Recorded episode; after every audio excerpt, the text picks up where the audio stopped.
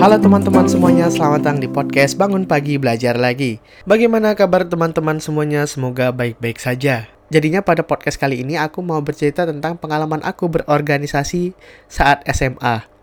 Oke, sebelumnya aku itu belum punya pengalaman berorganisasi sebelum SMA. Jadi pas SMP aku itu sangat tidak ingin join organisasi dan di sekolah aku pun pas SMP itu tidak terlalu aktif organisasinya. Jadinya organisasi yang menarik aku untuk aku join itu adalah PMR. Tapi anehnya pas saat SMA ini aku itu tidak pernah ikut kegiatan maksudnya latihan PMR. Karena aku itu lebih mementingkan gym daripada PMR. Nah, jadi setiap latihan di hari Rabu sore, setiap habis pulang sekolah sore itu, hari Rabu, aku itu nggak pernah datang untuk latihan PMR dan aku hanya datang di hari pertamanya pas perkenalan. Kemudian seminggu setelah itu sebulan dua bulan aku tidak pernah mendatangi lagi. Karena aku rasa aku lebih mementingkan gym daripada PMR ini. Dan aku kan udah jarang tuh uh, ikut PMR, latihan PMR. Kemudian aku juga izin terus sama ketuanya kalau aku nggak mau datang PMR. Karena aku nge-gym bareng teman aku, aku ngajarin teman aku juga. Kemudian teman aku ada bilang kalau nanti ini PMR ini bakal ada diklat. Jadi diklat itu adalah cara organisasi untuk mengukuhkan kita atau menjadikan kita sebagai official member atau anggota resmi gitu. Nah, pada saat ada teman aku bilang kalau ada diklat, di situ aku langsung aktif. Yang awal aku tuh tidak pernah datang, aku akhirnya ikut yang yang mana diklat itu akan diadakan tiga minggu lagi gitu. Jadinya aku latihan terus, kemudian aku juga merelakan gym aku, yang mana aku itu hari Rabu harusnya gym sore, jadinya aku majukan. Jadinya hari Kamis, Jumat, sama Sabtu. Kemudian masuklah di hari diklat. Jadi diklat ini diadakan di sekolah itu memakan waktu dua hari satu malam, jadi aku nginap di sekolah. Jadinya pas diklat itu benar-benar seru, benar-benar uh, sangat-sangat memorable sekali untuk dikenang. Dan kemudian singkat cerita aku itu mau lomba PMR. Nah pas mau lomba PMR ini aku itu latihan sampai malam, kemudian sampai jam 9 malam nggak salah gitu dan aku merelakan waktu gym aku untuk aku gantikan untuk lomba PMR. Dan tapi pas saat itu COVID menyerang.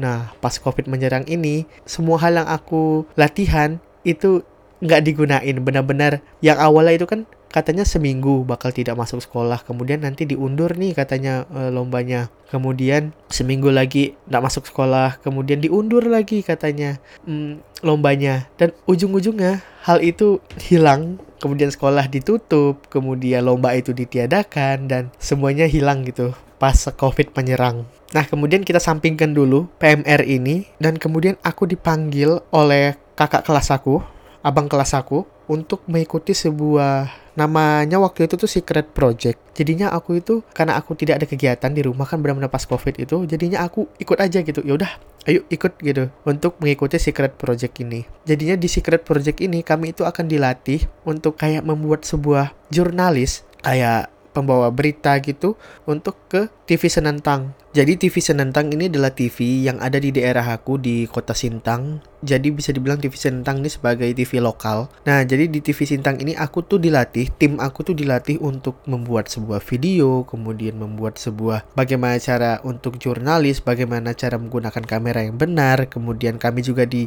dipinjamkan properti sebuah kamera, kemudian lighting dan juga tempat. Jadi kami itu disediain gitu. Dan kemudian itu kami dilatih itu selama satu minggu dan selama satu minggu itu benar-benar aku tuh uh, walaupun covid aku tetap kayak pergi keluar kemudian aku pergi ke TV Senentang kemudian pergi kemudian aku pergi ke sekolah juga untuk ada kayak urusan gitu aku udah lupa urusannya apa pokoknya aku tuh di jadi aku di seminggu itu benar-benar penuh kayak pagi itu ke sekolah, kemudian siangnya itu pergi ke TV Senentang untuk latihan, dan kemudian setelah latihan itu selama satu minggu, pada akhirnya sekolah kami itu kayak melihat kayaknya ini bisa jadi potensi gitu buat anak-anak di sekolah aku. Jadinya dibuat sebuah organisasi baru yaitu jurnalistik. Jadi di sekolah aku itu muncullah jurnalistik pertama kalinya. Nah, jadinya jurnalistik ini muncul karena yang tadi itu secret project. Kemudian setelah jurnalistik ini juga aku itu sempat di sempat dipanggil sama OSIS oleh ketua OSIS untuk ikut sebagai panitia dokumentasi untuk penerimaan siswa baru di sekolah aku. Jadinya aku sebagai dokumentasi, aku juga ngebuatin kayak aku ngebuatin video dokumentasi dari awal dari hari pertama, hari kedua, hari ketiga dan jadi pada saat dokumentasi itu itu benar-benar online. Jadinya aku hanya ngedokumentasiin kegiatan-kegiatan online, kemudian mendokumentasiin apa saja panitia yang lakukan ketika online kayak membuat sebuah Zoom meeting, kemudian membuat sebuah video untuk diupload di Instagram, di Instagramnya sekolah aku waktu itu. Jadinya aku mendokumentasiin itu semua. Kemudian aku tuh sebenarnya nggak tertarik dengan OSIS dan MPK, tapi aku tuh diundang, diajak untuk menjadi panitia pada saat penerimaan siswa baru di sekolah aku dan alhamdulillah pada saat itu aku bisa ngerjakan dengan baik untuk mendokumentasikan setiap kegiatan atau setiap agenda-agenda yang sudah dijadwalkan atau sudah di rundown dan kemudian lanjut lagi ke PMR Nah, pas saat PMR ini, aku itu waktu itu kan lagi aktif-aktifnya PMR. Kemudian aku itu bisa dibilang mau menyelamatkan PMR. Jadinya waktu itu aku kayak ada dua keputusan mau pilih jurnalistik atau PMR untuk difokuskan karena benar-benar harus fokus ke satu hal aja yang bisa di sini. Nggak bisa dua-duanya takutnya terbengkalai malahan kalau dua-duanya diambil. Dan akhirnya aku milih PMR dan jurnalistik yang aku buat waktu itu aku keluar. Walaupun sebenarnya masih banyak faktor-faktor lain kenapa aku keluar tapi salah satunya itu karena aku fokus ke PMR jadi di PMR ini aku itu ngebuat sebuah video untuk tetap aktif PMR ini yang mana video PMR ini itu diupload di IG PMR sekolah aku sebagai sebuah video materi kayak contohnya menggunakan sebuah spalak kemudian bagaimana caranya cara membuat tandu, kemudian bagaimana membawa korban, dan lain sebagainya. Jadinya aku ngebuatin video itu dan itu benar-benar tag selama satu minggu, nge-shooting selama satu minggu, dan itu benar-benar capek dari pagi sampai sore dan kemudian itu project itu bisa dibilang aku lakukan bersama teman-teman aku. Dan emang seru juga kalau misalnya diingat-ingat pas masa waktu itu. Capeknya dapet serunya dapet kemudian kayak stresnya dapet. Jadinya aku kayak balik ke rumah itu kan masih masih masa-masa covid. Jadi kayak tugas-tugas SMA tuh nggak terlalu banyak guru kasih. Jadinya setelah shoot satu minggu, setiap minggu itu aku harus mengupload satu video untuk per minggunya. Jadinya itu kebayang banget itu capeknya luar biasa dan itu diupload selama nggak salah dua bulan di rutin sebagai hasil kerja kami sebagai anak PMR di di sekolah aku waktu itu dan alhamdulillah hasil kerja kami itu diapresiasi oleh ketua PMR kami dan dia bilang hanya sekolah kami aja yang masih bertahan untuk PMR-nya karena kami mencari alternatif lain karena kan nggak bisa online eh nggak bisa offline. Jadinya kami ganti ke online untuk bisa tetap aktif PMR di sekolah aku itu di Man 1 Sintang. Dan saat pembuatan project PMR itu di belakang dari project yang untuk mengupload satu video satu minggu itu ada tiga orang yang berinisiatif untuk membuat itu.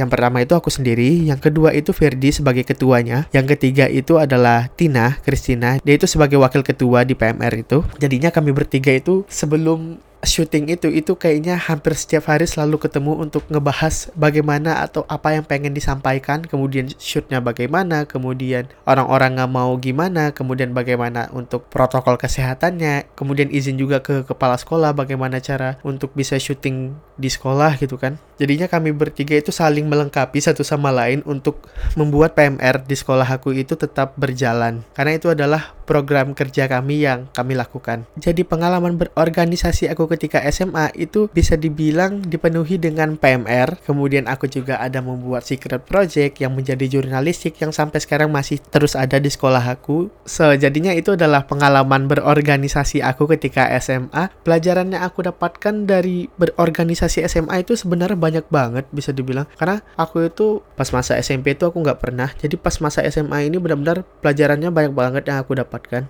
tentang bagaimana cara izin dengan orang, kemudian bagaimana cara dealing dengan orang lain, dengan orang lebih tua, kemudian bagaimana caranya untuk membuat timeline atau manage waktu dalam setiap project yang akan dikerjakan gitu. Itu yang aku dapatkan dari untuk bisa mengupload satu minggu satu video di Instagram di akun Instagram PMR sekolah aku kemudian aku juga banyak kenalan teman baru, kemudian aku juga banyak bisa mengenal orang lebih banyak dan aku juga bisa dibilang sebagai anak guru ketika masa SMA karena aku banyak sekali kenal-kenal sama guru dan sering juga bercanda-canda sama guru. Jadinya kalau aku balik ke SMA, datang ke SMA, guru-guru aku tuh masih kenal aku karena aku bisa dibilang aktif banget pas masa SMA itu pas kelas 2 dan kelas 3 dan intinya kalau teman-teman masih SMA aku saranin teman-teman boleh mengikuti satu organisasi dan fokus ke organisasi itu. Dan biasanya kalau misalnya teman-teman ikut satu organisasi biasanya kalau teman-teman memiliki skill lebih teman-teman itu bisa ditarik ke mana aja. Dan itu yang aku dapatkan pas masa SMA itu karena aku ini bukan maksudnya aku meninggi gitu tapi aku mempunyai skill lebih pas masa SMA itu untuk bisa membuat video dan aku juga punya kamera. Jadinya aku bisa ditarik orang dan bisa dipanggil orang untuk kayak Abdan mau nggak kerjain ini? Abdan mau nggak ikut kegiatan ini? Dan aku waktu itu nggak nggak pernah mikirin tentang uangnya tentang capeknya tapi aku mikirin tentang pelajaran apa yang bisa aku dapatkan dan networking apa yang bisa aku dapatkan dari apa yang aku kerjakan gitu jadinya aku bisa kenal lebih banyak orang kemudian bisa mengenali background orang itu bagaimana dan itulah yang aku dapatkan ketika berorganisasi di masa SMA dan kemudian karena aku sekarang udah kuliah, apakah aku mau berorganisasi lagi atau enggak, itu masih belum tahu. Dan jawabannya pun masih abu-abu, mau apa enggak. Karena menurut aku aku belum dapatkan apa yang mau aku dapatkan ketika masa kuliah ini ketika berorganisasi. Karena rasa aku pas masa SMA itu rasaku udah cukup lah untuk berorganisasi untuk capek-capeknya gitu. Dan masa kuliah ini mungkin aku mau cari suatu hal yang lain yang mungkin kalau misalnya aku udah dapatkan dan aku udah lakuin, mungkin aku bisa ceritakan di podcast ini lagi. Jadinya cukup sekian pengalaman berorganisasi aku ketika masa SMA aku, yang mana masa SMA ini bisa dibilang masa-masa terindah. Dan semoga podcast ini bisa bermanfaat untuk teman-teman yang mendengarkannya. Dan terima kasih juga buat teman-teman yang sudah mendengarkan podcast ini dari awal hingga selesai. Aku Khairul dan sampai jumpa di podcast Bangun Pagi Belajar Lagi selanjutnya. Dadah!